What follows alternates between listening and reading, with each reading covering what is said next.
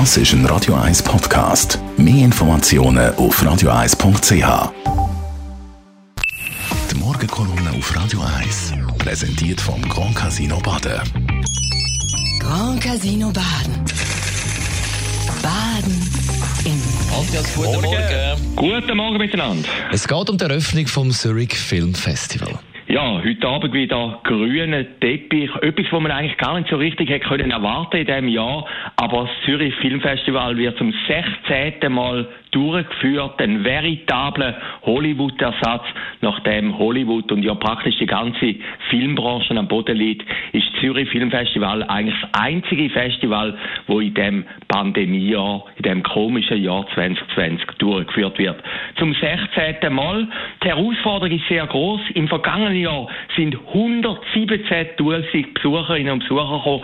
Das hat es noch nie gegeben. Aber man verfahrt jetzt ein bisschen nach dem Prinzip Hoffnung. Man sagt, es wird wieder glamourös werden, es wird wieder großartig werden. Hauptsache, es passiert das Jahr nichts.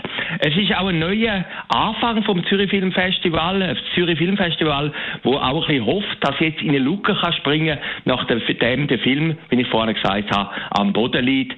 Die beiden Gründer, Nadia Schilknecht und der Karl Spöri, wo das Festival während 15 Jahren prägt haben, sind von der Bühne abtreten. Jetzt hat NZZ als neue Eigentümerin völlig allein die Hoheit.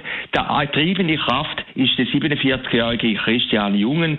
Er ist voran NZZ-Filmredakteur und Kritiker gewesen und jetzt ist er der neue Kopf, der neue Chef vom Zürich Filmfestival. Ein Mann, der sehr viel versteht von Film. Er hat auch seine Dissertation über die Filmproduktionen in Cannes und Hollywood geschrieben.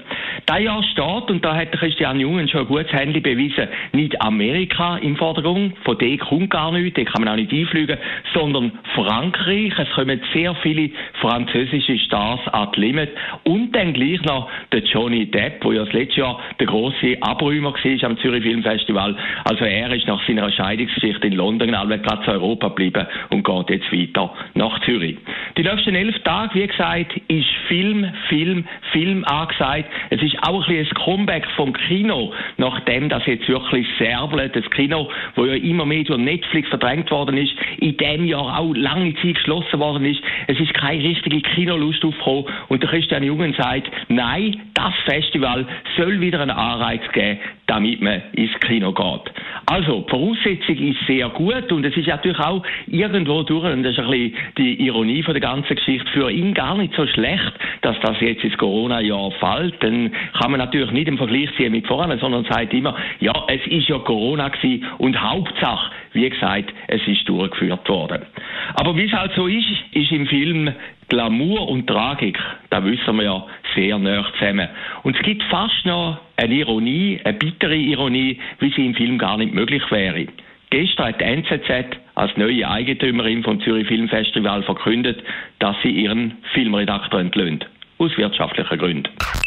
Die Morgenkolumne auf Radio 1. Jederzeit zum Nachlesen als Podcast auf radio1.ch. Und in gut acht Minuten reden wir dann.